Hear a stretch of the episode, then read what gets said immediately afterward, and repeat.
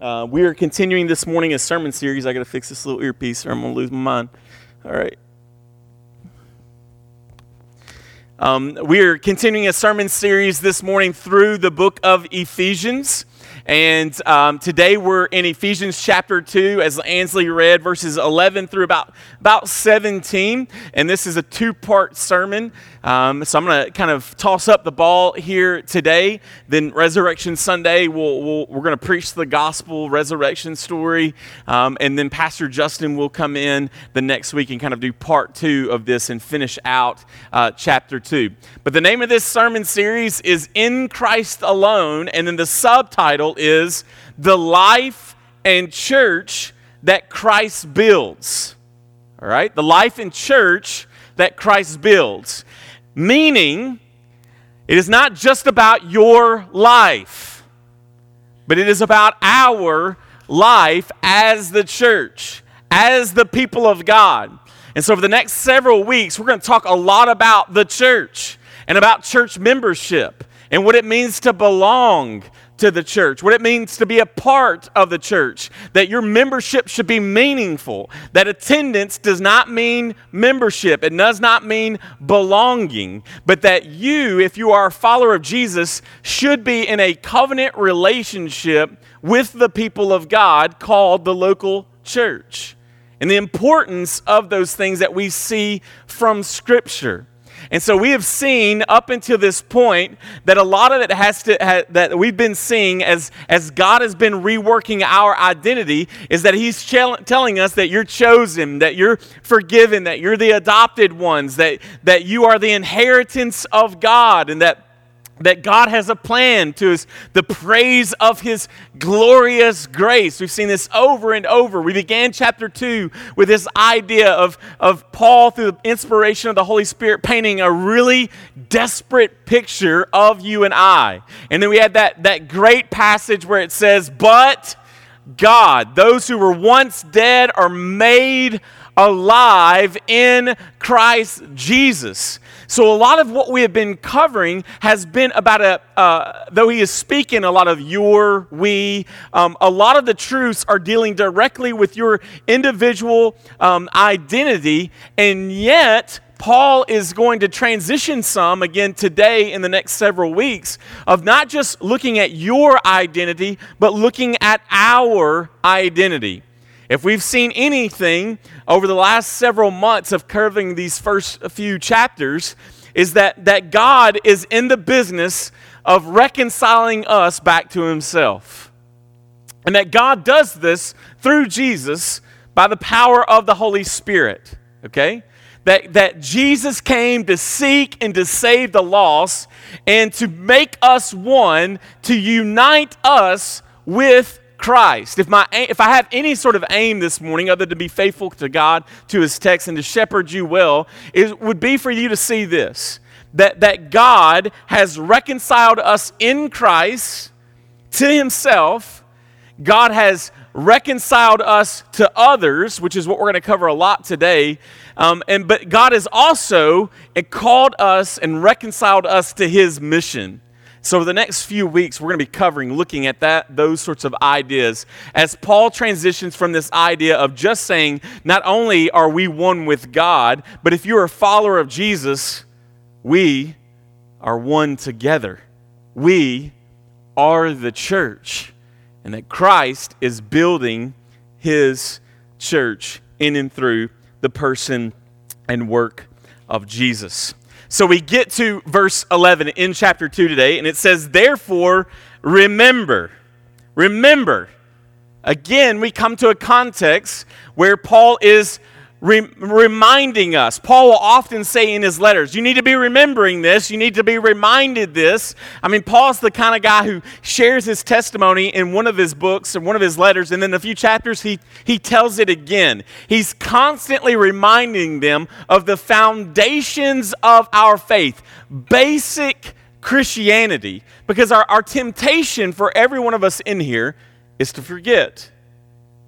Anybody have some ways that you try to help yourself remember. Maybe it's a thing on your phone that will send a reminder. Uh, for me, um, do you guys remember Palm Pilots? Remember when everybody, I mean, you, uh, just exorbitant amount for a Palm Pilot. That lasted for like two weeks, right? Um, my Palm Pilot is my hand. That's my palm. I write on it to remember things. I actually have a note right there, and it says P or P right there because I forgot something on the way here, and I'm going to tell you what that means here. I did not do that for a sermon illustration. It just happened that way, no joke. Because our, our temptation is, is that we forget. We forget. We forget where we came from. We have forgotten who we were. Okay? And when we forget that, then we will soon forget all that Jesus has done on the cross. We will become numb to it. We become kind of, uh, you know, just spiritual amnesia toward the person and work of Jesus. See, the reason why many of us are not living faithful lives today is that we've forgotten. And Paul is going to tell us today to remember. To remember. That's what Resurrection Sunday is about. It's remembering what? The resurrection. And today, Paul is going to help us to remember. It says, Therefore, remember that at one time you Gentiles in the flesh called the uncircumcision by what is called the circumcision, which is made in the flesh by hands, remember that you were at that time separated from Christ, alienated from the commonwealth of Israel, and strangers to the covenants of promise, having no hope and without God in the world. So, Paul is writing this church this baby church that is, is filled with people in Ephesus and in Asia Minor who were what we call Gentiles. If you're not a Jew, you're a Gentile. All right? So, to my knowledge, every one of us here in this room are Gentiles. Now, if you remember back to our description and text and context of what's happening inside of the church at Ephesus, who are these people? These are some wild people. They worshiped uh, Diana or Artemis, this goddess that they believe fell from heaven, and that this meteorite landed in their city that was in the shape of this woman. They worshiped her. They did a lot of sexual immorality in the forms of worshiping of her. They had temple prostitutes. I mean, there's just all of this pagan spiritual worship that is happening in these people's lives, but God but God showed up and redeemed him. God showed up and saved them. God showed up and transformed them. And so several years later, Paul writes this letter and he's telling them that they need to remember something, that they need to remember where they came from. They don't need to forget those things. They need to, in order to, to seek and to worship Jesus in spirit and in truth, they need to remember that they were once cut off, that, that they were once divided. See, brothers and sisters, there are several divisions that Paul is writing to these people, and he's trying to explain that on one hand, you have the Jews, and on the other hand, you have all of the Gentiles. And, brothers and sisters, friends, there was an infinite amount of hate between those two groups of people.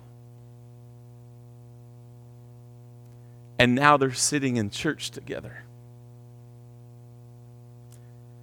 See, I would contend to you today, I would argue with you today that one of the major themes of the scripture and one of the major things that Jesus both preaches into and lays down his life for is the, the perpetual racism that we see inside the scripture. That there are many occasions whenever you read a passage that may say something like, um, you know, for God so loved the world that whosoever, that one of the underlying truths of God so loved the world was to show its readers, who were primarily Jewish when they were reading the Gospels, that, the, that salvation and the Messiah was not just for them, but it was also for the Gentiles. See, that doesn't wreck us but it would have wrecked them. You think the civil rights movement of, uh, of, of our you know, American history was something to be embarrassed by. The racism that occurred in our city, it does not compare to the racism that we see. So when the Bible says, Whosoever will come, Again, one of the major implications of that statement is that God is saying through these Jewish writers to Jewish Christians hey, the gospel is not just for you, but the gospel is for the Jew and the Gentile. We'll see the depths of that division as we go along here. One of the dividing things between the Jews and the Gentiles was a religious division. We see this inside this passage. What does it tell us? We, we the Jews, they know God. But you, Gentiles, you have been separated from Christ. What are they saying? They're saying, man, at one time, Gentiles, don't forget you knew nothing about this Jesus guy. You knew absolutely nothing. You are an unreached people group until God showed up on the scene. But this caused a division. You got these people, and again, we could go through church history, we could go through human history, you could go to a class up here at Western, and you can learn all about all the crazy pagan religions that are in the world. Again, the world is not less spiritual, we are prone toward false spirituality. And so there's all of this worship toward all of these other gods, and the Jews are over here going, all of those gods are ridiculous. We have the one true God, and a Messiah is coming. You just wait. You've got us in bondage. You've got us in slavery, you Gentiles. You just wait till the King of Kings shows up. So it created nationalistic pride. Look at what we have, Jews. Look at what you have, you dogs, you Gentiles. And they literally did call them the dogs of the earth. So we see this idea that there are religious divisions. Paul is saying, Remember who you were. You worshiped the goddess Diana. Before God sent us to preach to you the gospel, you knew nothing of this Jesus.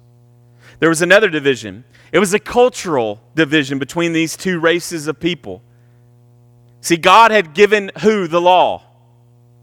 The Jews. And because God had given the Jews the law, what did they do again? They, up, they swelled up with a nationalistic pride that we had the Word of God. And inside of that Word of God, there were all of these feasts and, and rituals and ceremonies that distinguished them from the rest of the world. Right? Have you ever been around a Jewish person? About Friday afternoon, where can they be found? At home, right? Sabbath. From Friday night till till dusk at, on Saturday evening, that is their Sabbath. They've got, you know, they wear different clothes. We have some Orthodox Jews in our city, and you can see them with the tzitzi. It's a, it's a braid that comes off of their undergarment and hangs down. It's to remind them of God's character, His name, each of the knots. I have this whole spiel I could go through. I don't have time. Um, they, they'll wear, you know, they got the, the cute little curly sideburns. I mean, there are rituals that because of God's law that make them distinct from the rest of the world. And now you're sitting in a church where you've got these Jewish people who have now become believers and these Gentile believers. And, the, and God's law tells them they can't eat bacon. And the Gentiles, they eat bacon. Like lots of bacon to the glory of God, they eat bacon. Right? And so, how, when you come to these two different cultures who are now gathering in the same place and it's time for a Sunday potluck, do you offer bacon? But these, these these, these ideas and these divisions, even outside the church, you have to understand these Jewish people would have thought that you were the nastiest. I can't believe you are eating bacon. That is disgusting that you would eat such an animal as that or eat a catfish. Do you know what that is? It's a bottom feeder or the cockroach of the sea that you would have some shrimp, you Gentiles. You are nasty, deplorable. Like we hate you. There's enmity, there is hatred. They absolutely detest all Gentiles. You didn't even you weren't even allowed or wanted to step into a Gentile home eh, for or into even Gentile lands because you did not want to bring Gentile dirt back to the holy city. That's how bad they hated him. Do we forget the idea of the whole Samaritan issue? Right? When the, the Jews wanted to go north, there was this country, this land, this people group called the Samaritans in between where they were and where they wanted to go. And it, you know, the straightest, the shortest distance, the quickest distance is a straight line, right? And yet, what would the Jews do? Instead of traveling right north, going right through the land of Samaria, they would travel all of these miles away because we're not even going to drive through this place. All right? Kind of like how you feel about Edmonson County. Thank God for I 65. You can dodge that place. All right? This is what is happening. These people, I can't, again, this is a hard sermon to preach to a lot of white folk who live in America. Because the disconnect of of where the scripture is and, and where we are mentally. These people hated each other. You can see here, if you look down at your scripture, notice at what, what Paul does here. He says that at one time you Gentiles in the flesh called the quote, don't you love it when people talk like that? Maybe I don't wash properly, or if y'all y'all know Saturday Night Live, Chris Farley. Okay? It's like quoting everything. Or you'll have conversations with people and they want to quote like, like every, like if you do this too much, guess what? It has all lost its emphasis. Okay? But Paul here, he, what's he do? He puts in quotations the uncircumcision by what is called the circumcision. Okay? Now, what is Paul getting at here? We see inside the Old Testament that a sign of the covenant with God is what? That all Jews should be circumcised. Now, I've had experience by saying that word in a church before. You can ask me about it afterward. I'd rather not go into that. We have several children in the room today, okay? Um, children, go after your daddy after this is over. But it's quite a humorous. While I was preaching, had this whole conversation with the lady sitting out in the crowd about what this was. It was really awkward, okay? You were there, okay? So, within Judaism, a covenant is always cut. There's always blood in a covenant. And to set God's people apart in this culture, he had them circumcised. All right? Now, they lived in a culture where, where nudity was not always as perverse as it is in our culture. Okay? We're talking about bathhouses and um, like public restrooms where everybody saw everything. And it became very clear in the locker room who was a Jew and who was a Gentile because the Jews were circumcised and the non Jews, everyone else, was not. And so, why, why Paul quotes this, it's meant to be a derogatory term. Paul is saying you've made this from the, Gent- from the Jewish perspective that they're looking at you and using a, a derogatory term and saying, oh, like you're, you're nasty. You uncircumcised. That is dirty. That is unclean. That is unfit. That is terrible. Look at us. We're the circumcised group. See, these customs these religious divisions, these cultural divisions, cause great hate and animosity between these two groups. And lastly, what do we see? There were racial divisions. The Jews prided themselves in saying things like, We had the blood of Abraham and Isaac and Jacob. We are the pure blooded people. We Jews are them. And you are not. You are half breeds.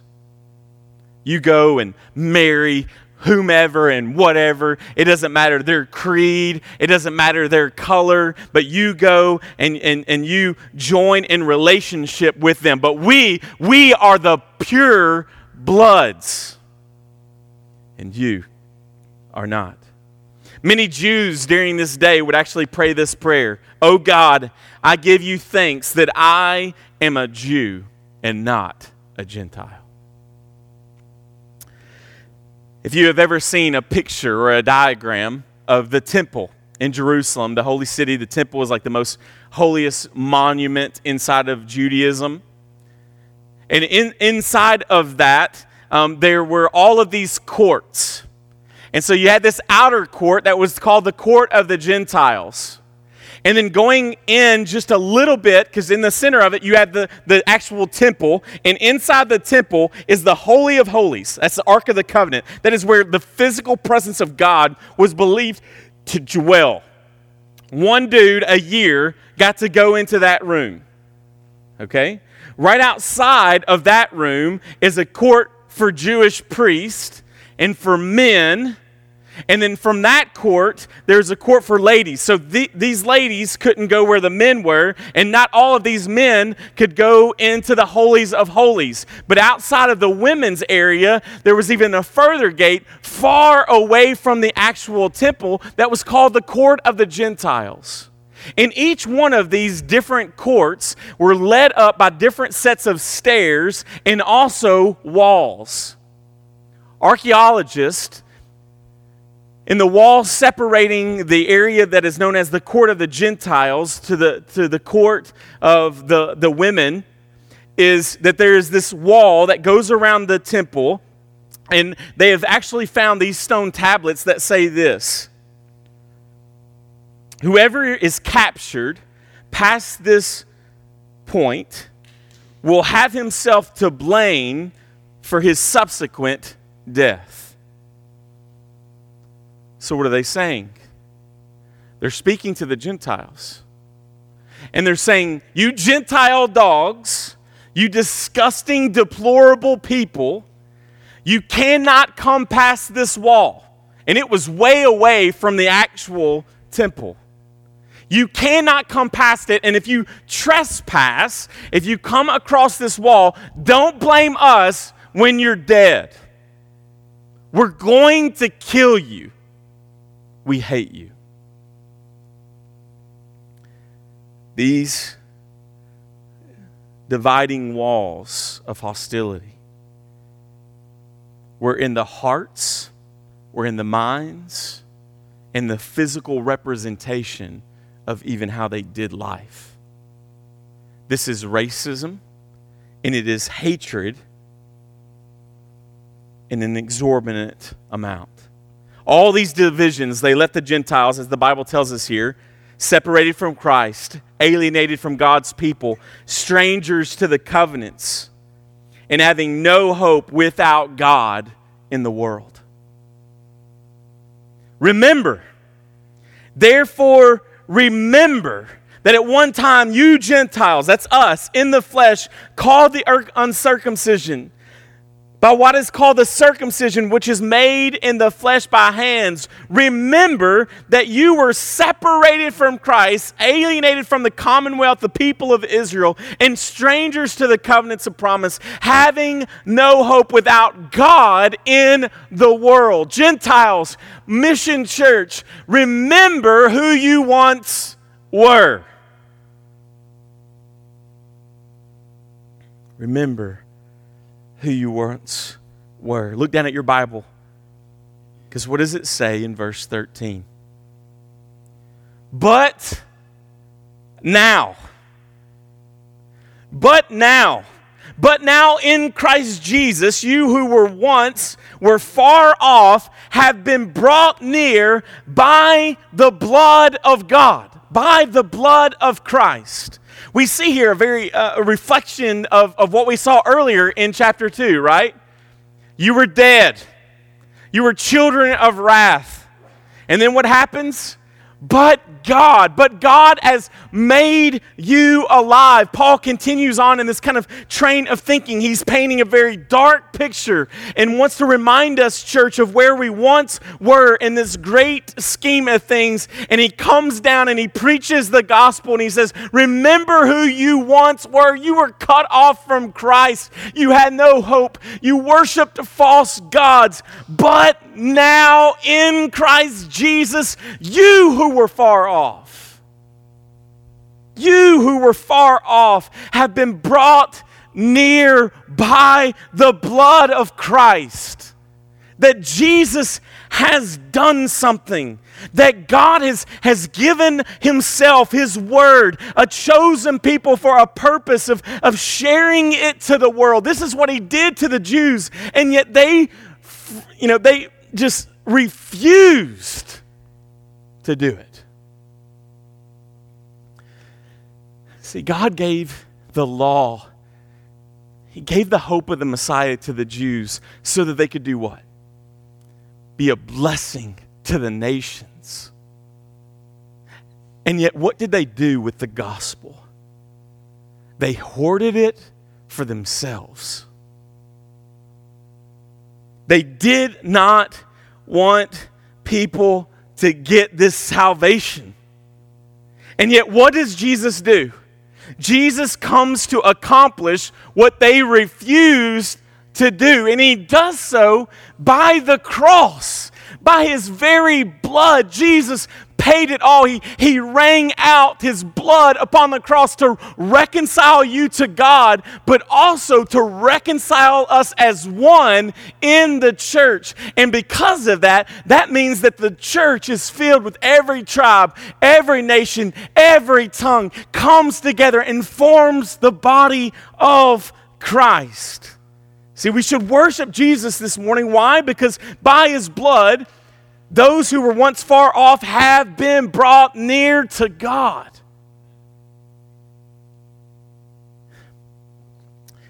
Have you forgotten your story?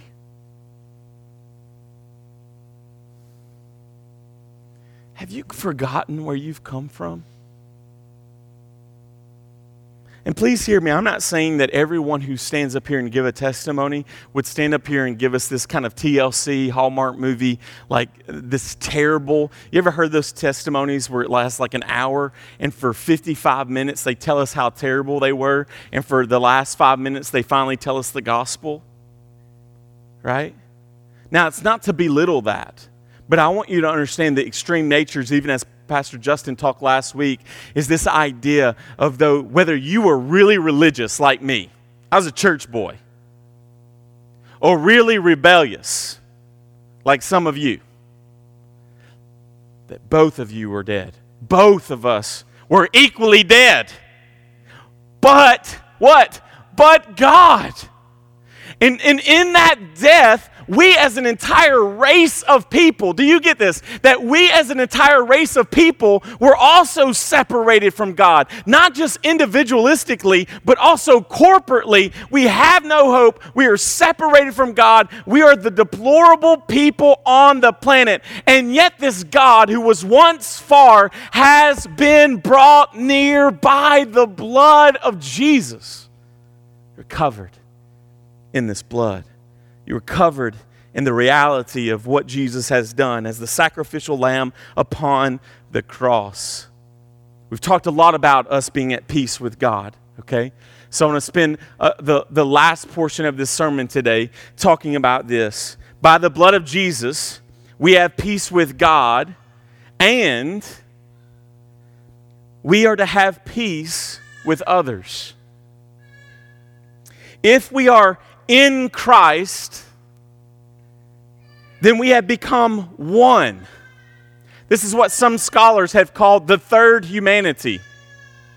That if the Jews were a human, a humanity, And the Gentiles were the humanity that through the cross and resurrection of Jesus, through the blood of Christ, through his cross, that he has united us into a new humanity.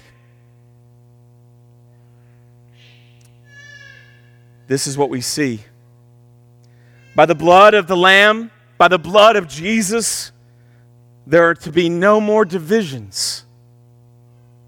The cost of re- removing this division between Jew and Gentile was the very blood of Jesus. I mean, have you considered this? That the very cross of Christ not only saved you from your sin, not only reconciled you to God, but has reconciled the races if you are in Jesus. See? Oh man, can't go there yet. Pray for me. The cost of removing the division between Jew and Gentile was the very blood of Jesus. Therefore, the, the church has no place for divisions amongst its people, whether that's economic, whether that's social, whether that's color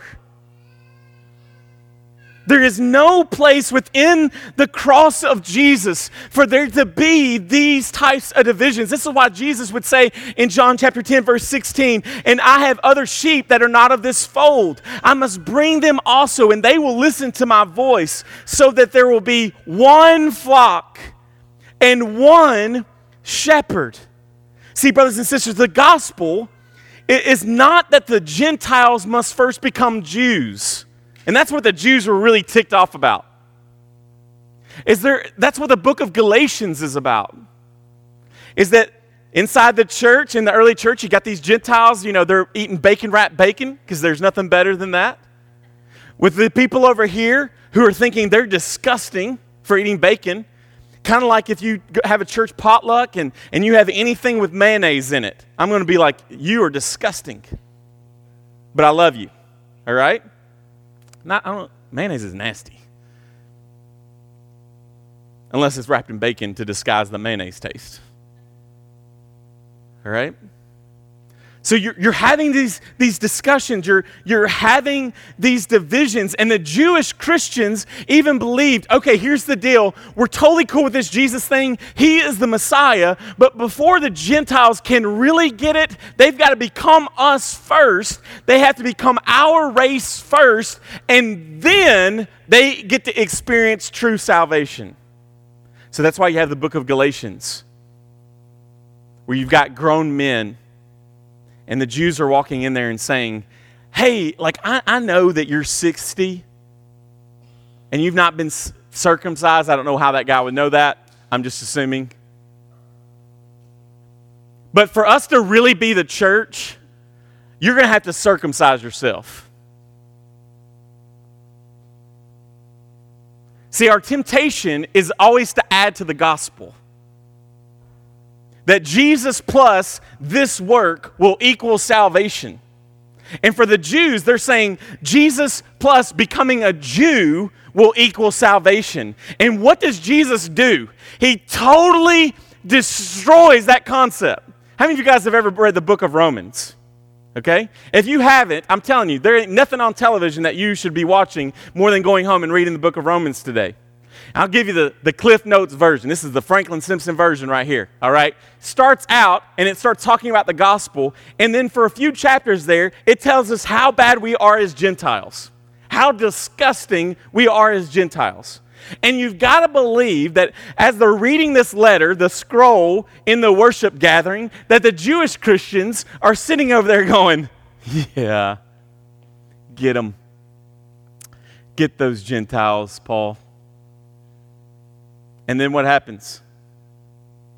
Romans chapter 3. Listen to this. While they're smirking, Paul spiritually throat punches all the Jewish Christians. And this is what he says. In Romans chapter 3, It says this What then? Are the Jews better off? Not at all. For we have already charged that both Jews and Greeks are under sin. As it is written, none is righteous, no, not one. No one understands, no one seeks God. All have turned aside.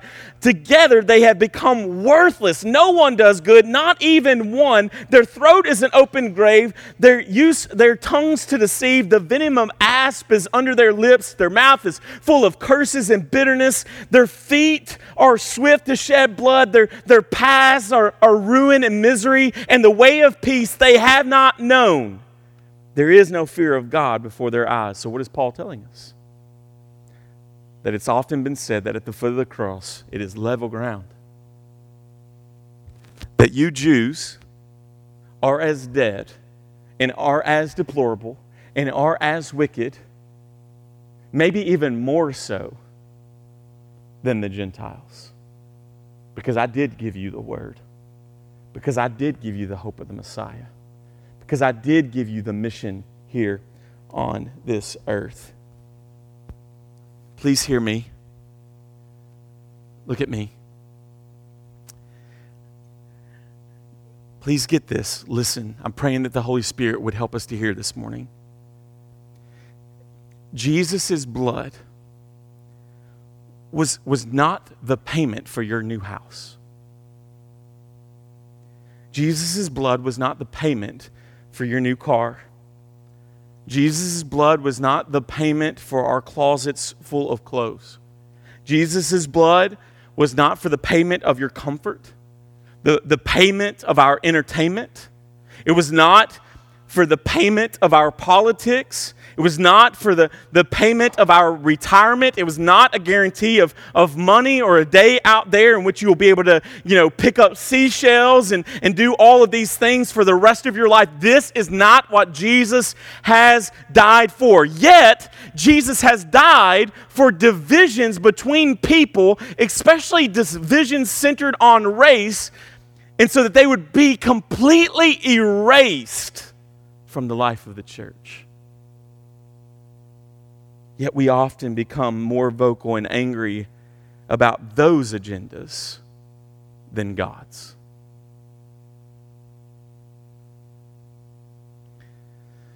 My family stands to lose a lot of money with this pension plan. And several of yours does as well.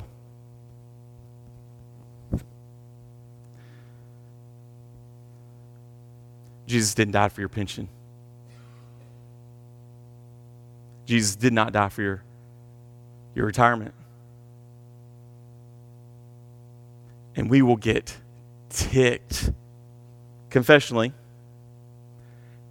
ticked about that. But not get ticked about racism, which Jesus did die to end.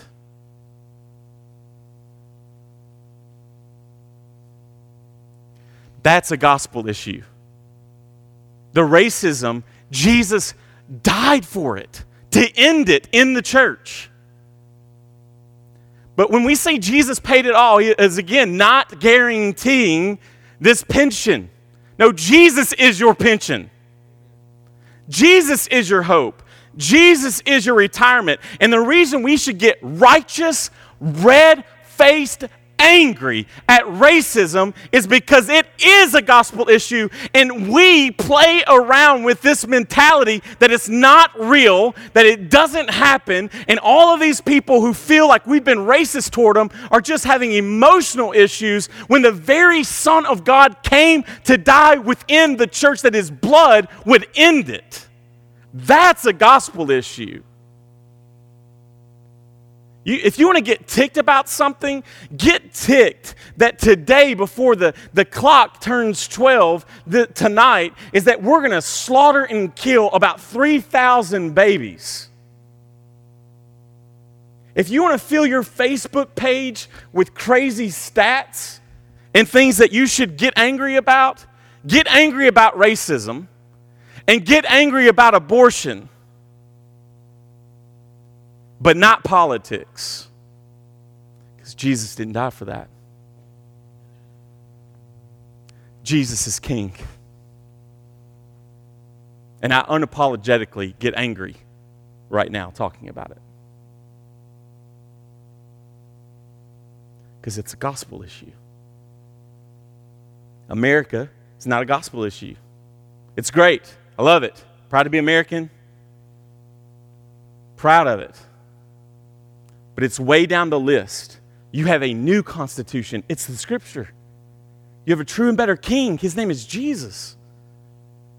And we all fall, all of us fall into the trap of being more concerned and more passionate about things that Jesus did not die for. That the things he actually did die for.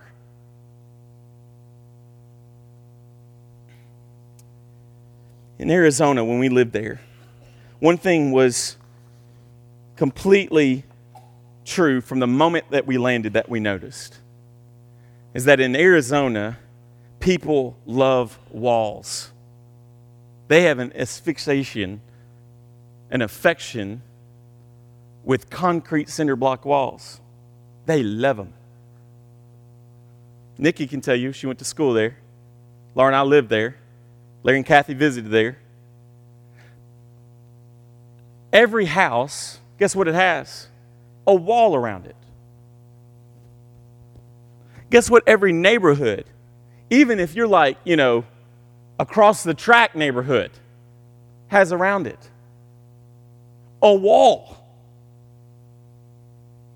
It's walls upon walls upon walls upon walls. I think if we were left up to Arizonian voters, they would put a wall around the entire state, especially near the border. Because our problems are all the Mexicans. That's our problem. So we need to build a wall. They loved walls, it kept people out. And yet, in a country where there's lots of talk about building walls, there is, there is no wall building in the gospel unless it is the gospel. That's what separates us. All of the things we build bridges so that what? They can hear the gospel, not walls to keep people out. This wall of hostility is not the gospel. The wall of hostility in our hearts toward people who don't look like us or, or smell like us or have the same amount of money or drive like us or have the same color of skin as us. All of those are from sin, Satan, and death because Jesus says that He has come to reconcile, to bring peace to those who were far off. Those who were not reconciled are now reconciled as one, as Jesus' church. May you remember your family tree when it comes to the scripture. Brothers and sisters, when you read the story of David and Goliath, my favorite story as a kid, we make the mistake all the time by one thinking that you're David and you got a giant in your life. God's going to give you some rocks, and all of a sudden you're spiritually gifted to sling a stone and kill the giant in your life. He kills giants, and you're David. Anybody grow up in church? That's what you're taught. Guess what? You are not David. You know who you are? Goliath. You know who's David? Jesus. Apart from Christ, your family history isn't the Israelites. Yet that's what we read. That's the first thing we go to. These my people over there, and them crazy giants over there, and we're going to beat up these people. No, those people are you. You're the Philistines. King Neb, right? Puts the three Hebrew children in there. Got Shadrach, Meshach, and a banjo. They're thrown in the fiery furnace. Right? It's a bad preacher joke.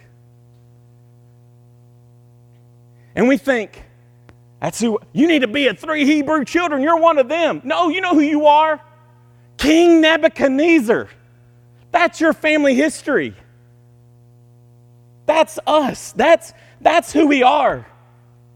When, when these pagan groups are, are worshiping false idols and they would take the hands of these golden statues and they would light a fire under them and they would take newborn babies and sacrifice their own children, allowing them to be burnt to death in order to appease those gods. And we think back and we go, oh, that is nasty, that's disgusting. No, we were the ones doing that. And I would contend that that's all that a modern abortion is as well. That's who we are. We read the story of the Israelites being let go of the Egyptians, and we automatically run to, we're the, we're the Jewish people. Now, we're the Egyptians, we're the Gentiles. But now, but now through the blood of Jesus, guess who we are? We're both. We are the adopted sons of God. So is, is David my brother? Yes, through the doctrine of adoption. That's how that came. We're, we're talking about the, the beautiful picture of, of seeing people on divisive opposite ends coming together as the people of God. We like to say in church that church is, is like a family, or, or, or that church is, is, is secondary um, to your family. No, no, no, no. The church is not like a family. The church, if you are in Jesus, is your family. They are your family. We are not secondary. We are your primary family. And so, what does that mean? It, it takes a high priority. Now, I'm not saying that it's above marriage relationship with God, if you're married, marriage, then your church family. You have a responsibility. This is, this is what it's like. I want you to get this this morning. And some of this is going to be really hard for you, for, hard for us. If you are a Christian this morning, I want you to know that right now, if you are in Christ, you have more in common with a Christian from the Middle East than a non believing white man from Christian County, Kentucky.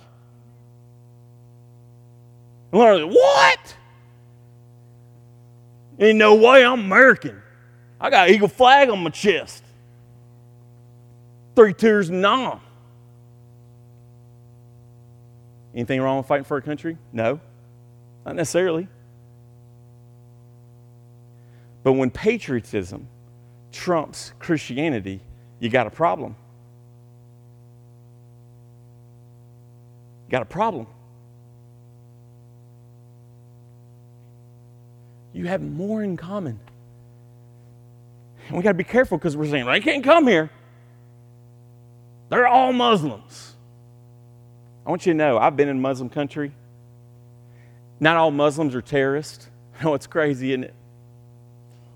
And I've been treated nicer by Muslims than I have by church people.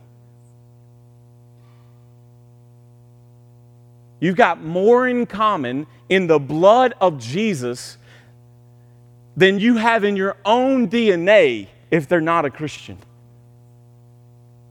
And until we understand the beauty of that, that Jesus died for that, He died so that the church would be filled with, with that mentality. I mean, what does it take for a Holocaust survivor and a Nazi soldier to be in the same church, or a terrorist and a patriot, or a virgin and a prostitute, or divorced people, or a UK fan and a Louisville fan, or a Republican and a Democrat, a Black Panther member or an Aryan Nation member to become family? What does it take? It takes the blood of Jesus, it takes a supernatural power. It takes the type of peace and the type of power that can only be attributed to God.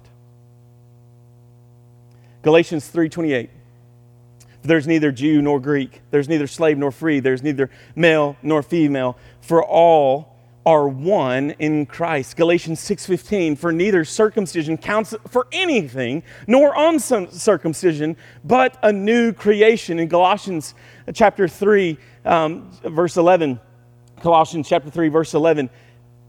Here there is not Greek or Jew, circumcised or uncircumcised, barbarian or Scythian, slave or free, but Christ is all and in all. Your social identity, brothers and sisters, is nothing compared to your spiritual identity in Jesus. And your spiritual identity should dictate everything that happens in your social identity. And how you give your money. That we have in this great country of ours a democracy that you get to vote. But you know what we're called to be? Not Democrat or Republican. What? Did you know that? You're called to be Christian. I read an article recently. You know how your, your Christianity has become too comfortable? When all you can do is line up with one party. Vote, be faithful to that. People gave their lives for us to do that. We should do that. But when being Republican trumps being Christian, you got a gospel problem. Have an issue. It should dictate everything your spiritual identity. But what we want to do is we want to make our social identity conform the Word of God. I love in John Piper's book, it's called Bloodlines. It's all about his kind of recovery from racism. He says this The bloodline of Jesus Christ is deeper than the bloodlines of race. The death and resurrection of the Son of God for sinners is the only sufficient power to bring bloodlines, that's multiple bloodlines, of race into the single bloodline of the cross. Notice in our passage today, verse 11, what does it say? Verse 11, the first word, everybody say it. Therefore, so whenever you read the Bible and you come to a therefore, what are you supposed to do? You're supposed to go back and ask the question, what is it there for? So you remember what he has said, and then you move forward based on what was said beforehand. What's some of the last things that, that, that Paul is telling us in verse 10 of chapter 2 is telling us about the good works that God has prepared for us to walk in. And notice that one of the first things that he does in those good works as he goes into this idea is that through the blood of Jesus, within the church, there is an end to racism. There are all other things we wish he would go to there. But, it, but it's not what, what Jesus does. Isn't it interesting that Dr. Martin Luther King once said,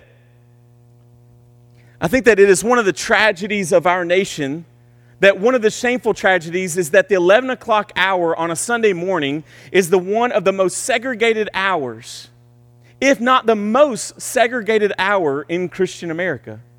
I definitely believe that the Christian church should be integrated, and that any church that stands against integration and that has a segregated body is standing against the Spirit and the teachings of Jesus Christ, and it fails to be a true witness.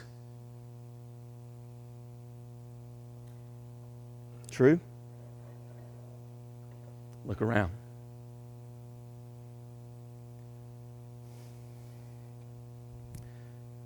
mission.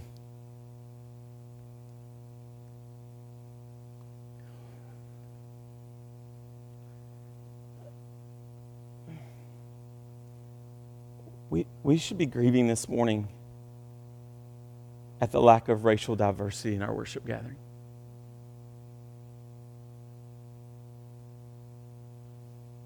I want you to know that the reason that we don't have a very diverse worship gathering this morning is because we don't have a very diverse home.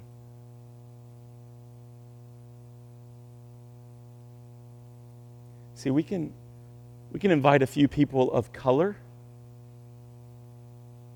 to our gatherings and feel like we've got this down. They would never be welcomed in our home. See, when, when's the last time you've, you've asked a brother or sister in Christ who is of a different color, or maybe even a non Christian, how they feel from their perspective when there are issues of racism in our country? Like when a young man is shot 20 times.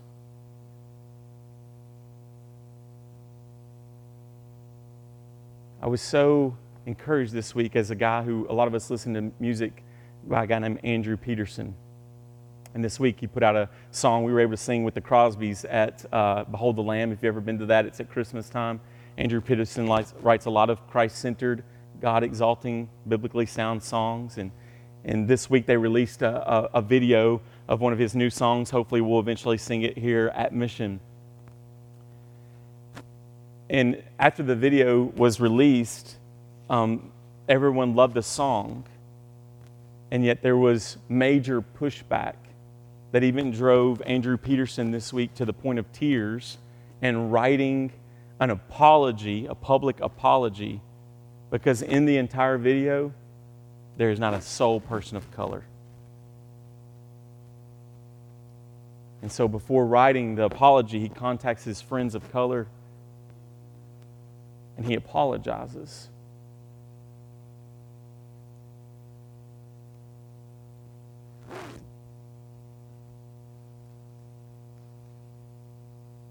reason that we don't have more diversity in our membership because I believe that we're not sitting and having diverse relationships with people outside of here. According to an article in the, the Bowling Green Daily News from 2014, there are probably new numbers to this. Did you know that 10% of our population of Bowling Green, Kentucky was born outside of the U.S.? This is the largest percentage of any city in the great Commonwealth of Kentucky. And yet, that 10% is not represented in our gathering. See, I think one of the worst things that we've done in Christendom is for a bunch of white folk to gather up a bunch of money to plant churches of color across town. Because that's easier. It's easier to write a check to fig- than to figure out how we're going to preach the gospel to plethora of languages.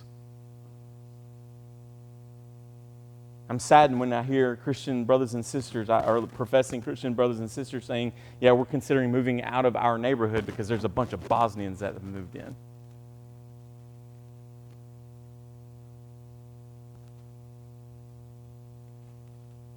I think about Pastor Justin and Stephanie that, you know, a lot of Christians would support them when a, when a Orthodox practicing Muslim moved in next door to him. And a lot of people would have supported the idea of, oh, we're gone now.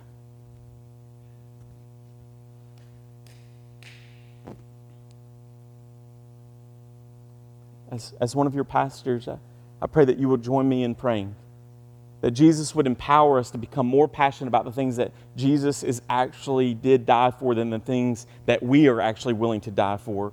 We must unite as one body and one accord together to fight the drift of being more passionate about the things that we love than our affections being toward Jesus and the things that He loves. And, and please understand me, I'm not throwing stones. We are all, some of us, are accidentally bent toward this way, and then there are, are some of us that are, are, are, are purposeful in being bent this way. And both need to be redeemed. Jesus says he's bringing peace between us and God, but he's also bringing peace amongst the races in the church. Jesus will say in the greatest sermon ever preached, He will say, What? Blessed are the peacemakers, for they shall be called the sons of God. See, brothers and sisters, I don't believe that this is something that we long for just in heaven. But I believe that it is something that we here at Mission Church, if we're going to be faithful, should long for and to illustrate and to reflect right now. You have grown up in church, you have heard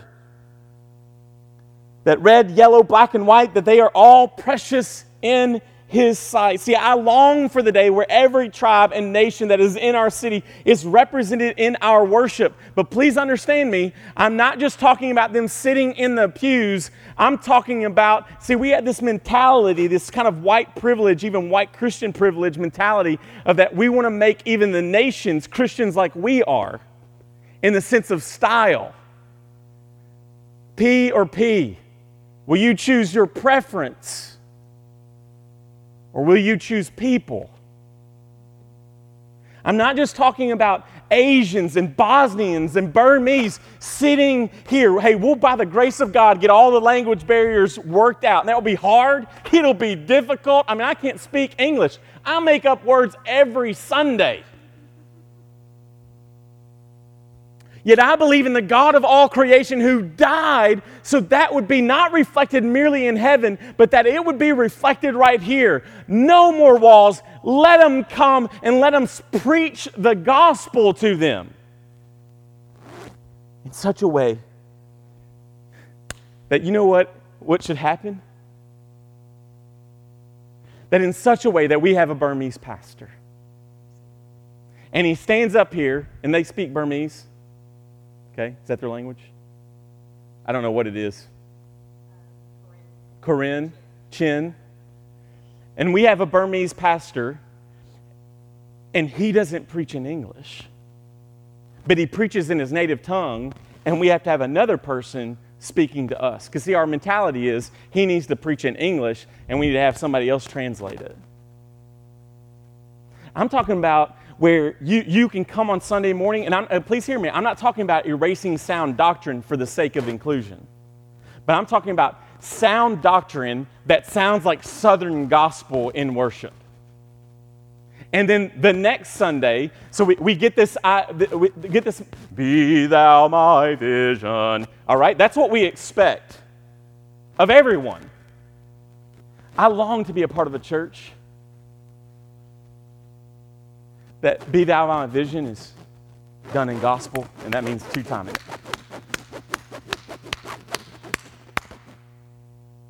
And the next Sunday, it may be, Be thou my vision.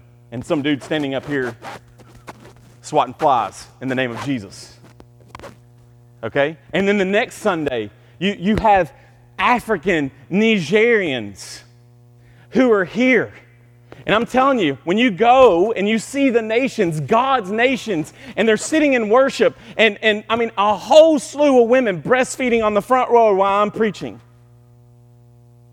And the music is playing, and the drums and the congas are going, and I'm telling you, and everybody's like this right here.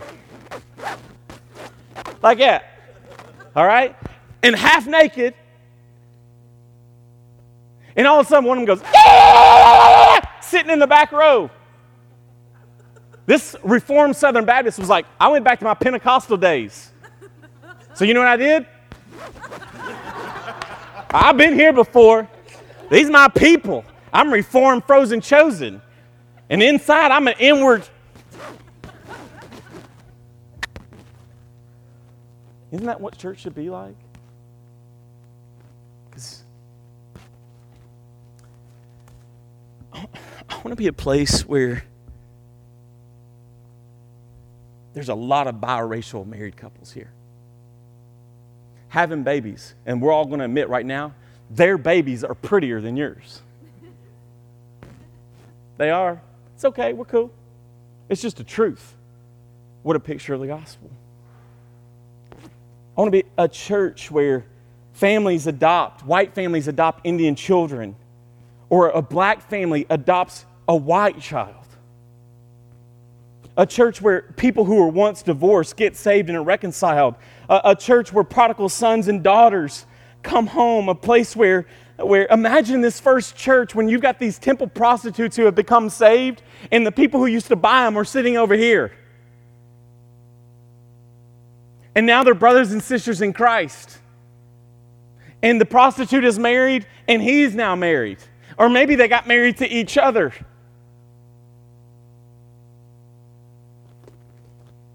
How is this possible? How's this possible? Through the blood of Jesus. See that wall of hostility? What, is, what does Jesus say? He, he tells us that uh, for he himself is our peace who has made us both one and has broken down in his flesh the dividing wall of hostility. Brothers and sisters, the wall is destroyed.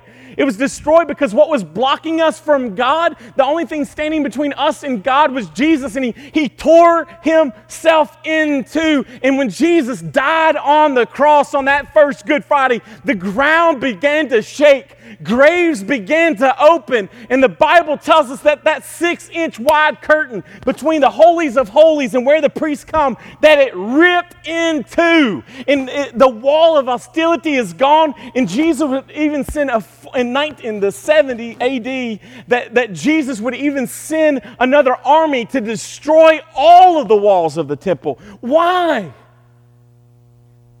So that we become one. The gospel is not colorblind. The gospel appreciates all colors and says, You are welcome. And if anybody should get that, it's us Gentiles. Because we were once not, and now we are. Because the gospel of Jesus has reconciled us to God and now reconciles us the hostility, the wall is gone. May we press in. May we fight for, may we long for a physical experience of this picture long before we ever get to glory. That's the kind of church I want to be a part of. Because that's the kind of church Jesus builds. Let's pray.